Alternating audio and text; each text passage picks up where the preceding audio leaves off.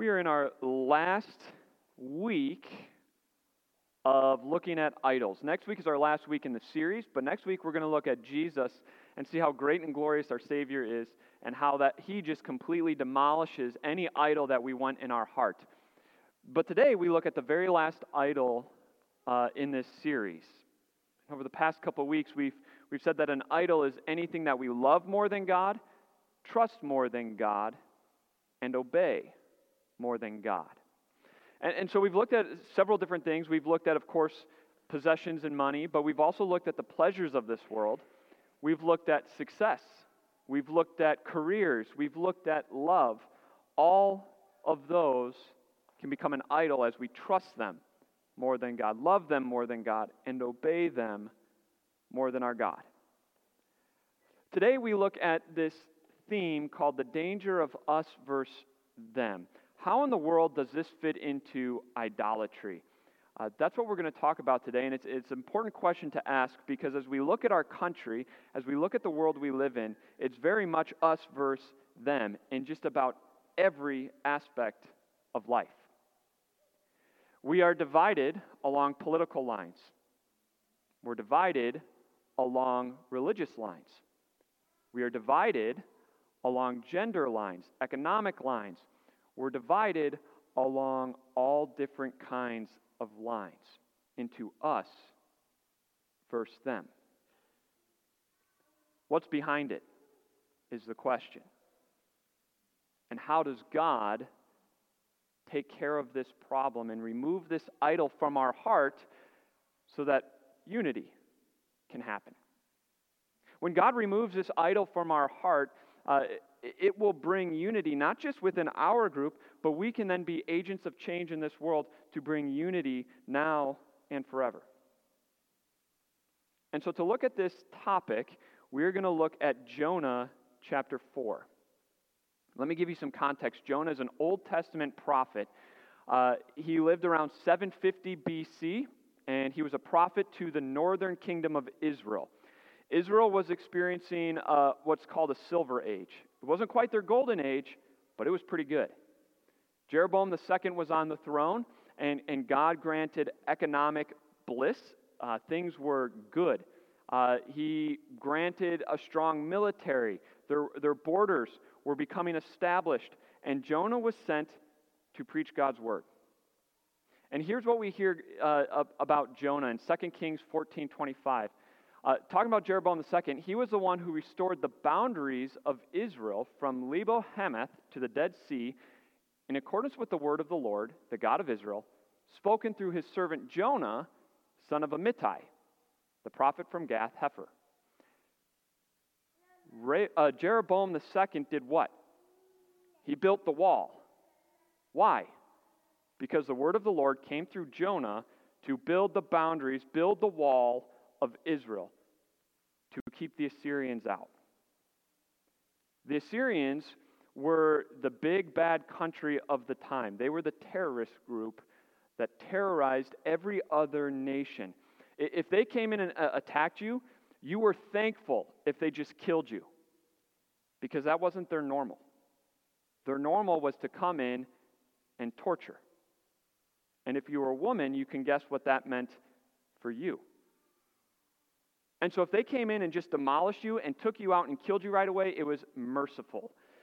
This was a terrorist organization, this was an ungodly group of people. And so Jonah had to love the fact that God, through him, said, Build the wall, keep them out, keep your nation safe. And that was the word of the Lord through Jonah. So you can imagine how shocked Jonah would be when in Jonah chapter 1, God comes to him and says, Hey, Jonah, go to Nineveh, Assyria's capital city, and preach to them. What? To them? I don't think so. And in Jonah chapter 1, Jonah flees. He goes on the run. He runs as far west as he possibly can. He hops on a boat and he starts going. And as the boat is taking off, all of a sudden a huge storm happens. And finally it's decided, you know what we have to do? These sailors say, we have to throw this guy overboard. He's the cause of all this. So they throw Jonah overboard into the sea, where he gets swallowed by this huge fish. And in Jonah chapter 2, he's in the belly of a fish for three days, where he has time to think about what he wants to do. And if you're sitting there thinking, what? This guy gets swallowed by a fish and he lives in the belly of a fish for three days? You're telling me this is legit? That, that's humanly impossible. You're right. it is. From a human standpoint, it's humanly impossible. But God can do the impossible and keeps Jonah alive and gives him time to think and work on his heart. Jonah repents and realizes that salvation is from the Lord. So the fish vomits Jonah out onto land. And in chapter 3, he goes to Nineveh and he preaches 40 days. And God's going to destroy this city. 40 days. And do you remember what happens? The Ninevites repent. The big bad Assyrians repent. They put on sackcloth and put ashes on their head to show the sorrow that is in their heart, and they repent. What an amazing win, right? This would be a mountaintop experience for a prophet of God. And yet, when we turn to Jonah chapter 4, we hear a shocking, shockingly different account.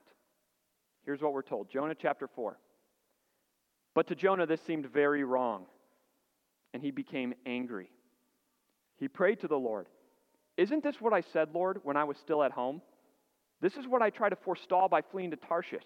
Tarshish. I knew that you are a gracious and compassionate God, slow to anger and abounding in love, a God who relents from sending calamity. Now, Lord, take my life, for it is better for me to die than to live. But the Lord replied, Is it right for you to be angry? Again, this should be one of the greatest days in Jonah's life. 120,000 Ninevites repented, we're told at the, end at the end of the chapter. All the way up to the king. And yet, Jonah's response? Anger. Why? Because God is gracious and compassionate. He's slow to anger, abounding in love, and he relents from sending calamity. And it's this aspect of God that Jonah is so upset about. See, it was good for Jonah and his people, but not good for them. So Jonah gets angry. And here's what we're told Jonah had gone out and sat down at a place east of the city. There he made himself a shelter, sat in its shade, and waited to see what would happen to the city. Jonah's so upset, he, he basically says, I wish I was dead. Lord, if this is how you're going to treat them, take my life. I don't want to be part of this world anymore. It's over. If you're going to be like this to those Ninevites. But God doesn't kill him. Instead, what happens, Jonah goes outside the city and he sits down and look at he sat in, it, in the shade of the shelter and waited to see what would happen to the city. What's he hoping? What's he praying? Maybe God will change his mind. Maybe God will send fire down from heaven and destroy the city, and I want a uh, front seat view. What is wrong with this guy? This is a prophet of God who knows that God is gracious and compassionate, slow to anger, abounding in love, who relents from sending calamity, and yet he's hoping and praying that those people over there are destroyed. His problem is he has this us versus them mindset, isn't it? Us, we're the Israelites. We are God's chosen people, Jonah would say. We deserve God's grace and compassionate. They don't. We are morally superior to those ungodly Assyrians. We have been better than them. We are the good guys, they are the enemies. And what does Jonah find as his idol? Nationalism and religious tradition. It's not God. If he was following God, he would rejoice because God's kind and compassionate, gracious. Instead, it's religion versus religion, it's nation versus nation. And what's he find in his nation? What's he find in his religion? He finds his identity, he finds his meaning in life, and it's there that he trusts for righteousness. I am right with God, Jonah would say. Why? Because I'm an Israelite and because of my religious tradition. He's trusting in those for righteousness, to be right with God. You see, what Jonah didn't realize was a couple things. First point this morning all people were created for God. This is what Jonah failed to realize. It didn't matter if it, if it was a Ninevite, it didn't matter if it was an Israelite, it didn't matter if it was an Egyptian, a Philistine, it didn't matter if it was an Amalekite, it didn't matter if they were a Babylonian. God created all people for himself. In, in Acts chapter 17, the Apostle Paul uh, was walking around Athens and he tells them about an unknown God, which is the God of the world. And he says, From one man, from one man and one woman, God created all nations on earth for the same purpose to have a relationship with Him. And that's true today. It doesn't matter if you're churched or unchurched. It doesn't matter if you're Republican or Democrat. It doesn't, re- it doesn't matter if you're an American or if you're from Africa or China or South America. God created all people for himself. It doesn't matter if you're vaxxed or unvaxxed, masked or unmasked. God created you and them for him. He created all people to have a relationship with himself. And this is what Jonah failed to realize. But Jonah also failed to realize your next point. All people have sinned and earned death. God created all people to have a relationship with Himself. And all people, it doesn't matter who we are, we have all fallen short of the glory of God. The Ninevites sinned and fell short. Jonah himself had sinned and fell short of the glory of God. And in Romans chapter 6, we are told that the wages of sin is death. What have we earned for sin? What has everyone in this world earned for their sin? Death. Just like we earn our paychecks, we have earned from God death. Because we lack the righteousness that God requires. And deep down, we know it. Deep down, Jonah knew it. He knew that he wasn't right with God. We may not know it up here, but we know it in our subconscious that something's not right. I'm missing something. And so, where do we look to find righteousness? It's in the groups that we align ourselves with. It's in the fact that I'm a churched person. That's why I'm right with God. It's the fact that I hold this belief that I'm right with God.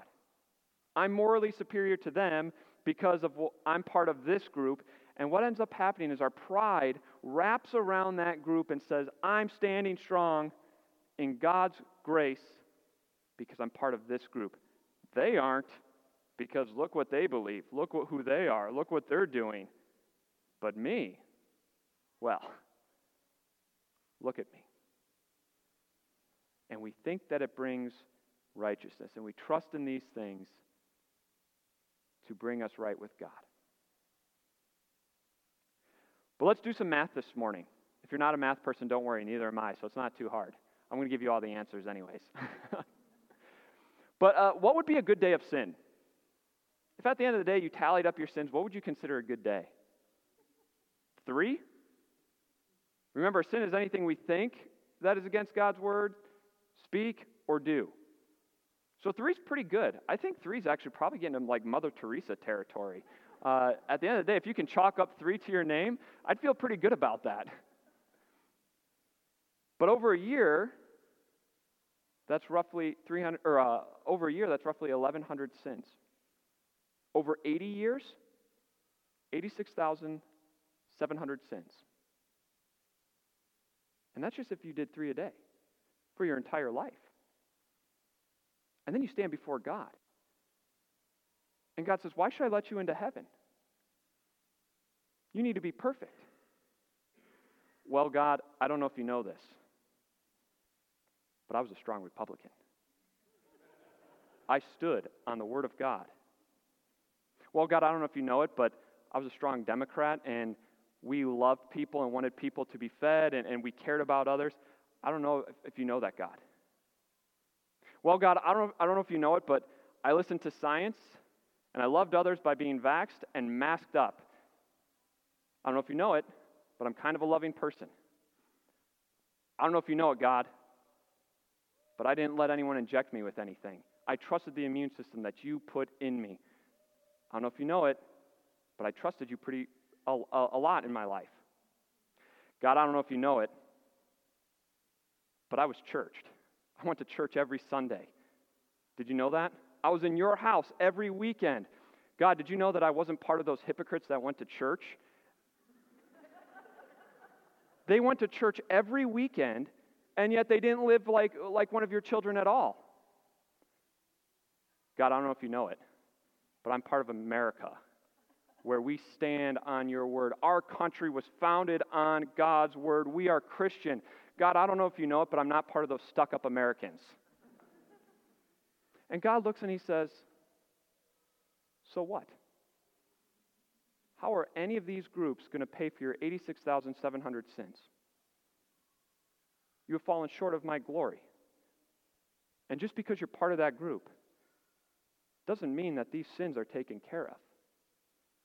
How do you expect me to let you in when you have at least 86,700 sins?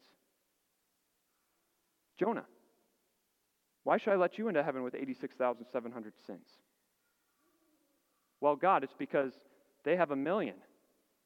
Okay, but we're not talking about them. We're talking about you, Jonah. You have 86,700 sins and probably more. Why should I let you into heaven? What Jonah failed to realize and what we often fail to realize is that God created all people for himself. And no matter who we are, we have sinned and fallen short of the glory of God. We have more than 86,700 86, sins. And our group that we get so prideful over and we trust to, to make us right with God, it can't take care of those 86,700 sins. There's one more truth that God wanted to nail home to Jonah. Here's what we're told. Then the Lord God provided a leafy plant and made it grow up over Jonah to give shade for his head to ease his discomfort. And Jonah was very happy about the plant. But at dawn the next day, God provided a worm which chewed the plant so that it withered. When the sun rose, God provided a scorching east wind, and the sun blazed on Jonah's head so that he grew faint. He wanted to die and said, It would be better for me to die than to live. But God said to Jonah, Is it right for you to be angry about the plant? It is, he said. And I'm so angry, I wish I were dead. But the Lord said, You've been concerned about this plant, though you did not tend, tend it or make it grow. It sprang up overnight and died overnight. And should I not have concern for the great city of Nineveh, in which there are more than 120,000 people who cannot tell their right, their right hand from their left, and also many animals? God doesn't come and discipline Jonah. He doesn't come and yell at Jonah. What does he do for Jonah? He provides an object lesson. The object lesson is this plant that God grows up overnight and it gives shade to Jonah, and Jonah loved it. And it, the next day, the plant was gone. And Jonah's upset about it. And God says, Do you have right, a, a right to be upset? You didn't plant this thing. You didn't grow this thing. You didn't, even, you didn't even care for it. You were the beneficiary of this leafy plant, and now it's dead and gone, and you're upset. Jonah, shouldn't I be concerned for these Ninevites when I care for them? When I watch them grow up? When the Bible says he knits people together in their mother's womb, should I not be concerned for them when I created them for myself? Of course, the answer is yes. See, what Jonah needed to realize is your last point. God wants all people to be saved. God wants every single person to be saved, the Bible says, and come to a knowledge of the truth. What's the truth? Point number one God wants, or God created all people for himself. Point number two, we've all sinned and fallen short of the glory of God. But the gift of God is eternal life in Christ Jesus our Lord. Here's what Romans 6:23 says, "For the wages of sin is death, but the gift of God is eternal life in Christ Jesus our Lord." What, what have we earned for our sin? Death. What does God give us as a free gift? Eternal life through Christ Jesus our Lord. An eternal relationship with Him that will never end. What is the gift? The gift is His Son Jesus who took all 86,700 of your sins onto his shoulders. And he went to the cross. Through him, we have forgiveness. Through him, we have been declared righteous. Through him and him alone are those sins removed from us. What those groups cannot do, Jesus can, did, and did do at the cross, forgiving you your sins. The gift of God is righteousness for you through Jesus. Not only has He removed your sin, He's made you righteous in His sight because Jesus never sinned once. Not once. And so God gives you His credit for His righteousness, something that the group that we tend to go to cannot do. We're looking to be, to be made right. We're looking to feel whole. We're looking to feel like there's nothing between us and God. It's only through Jesus' perfect life that we can look at God and say, I'm right with you because of Jesus and it's a complete gift from God. Through Jesus, the gift of eternal life comes through the resurrection, where death will no longer separate you from an eternal relationship with your God. Because he rose, he will raise you to life one day, where you will live with God in the gift of eternal life of heaven forever. God created all people. God created you to have a relationship with Him we sin and fall short, and what does Jesus do? He gives us the gift of eternal life, an eternal relationship with God in heaven forever. And it's not just for you and me, it's all people. It doesn't matter who you are, it doesn't matter your background, it doesn't matter your gender, your political party, it doesn't matter the country you're from. God created you for Himself. And He's assured that relationship through Jesus Christ, our Savior. Do you see what this does to our pride? It demolishes it. Because there's really only two groups, isn't there? Saved and unsaved. And those who are saved haven't done anything to earn or deserve it. It's a gift of God. Really, it's, it's those who know Jesus and those who don't know Jesus. Those are the two groups. And we want others to know Jesus because Jesus has won eternal life for all people.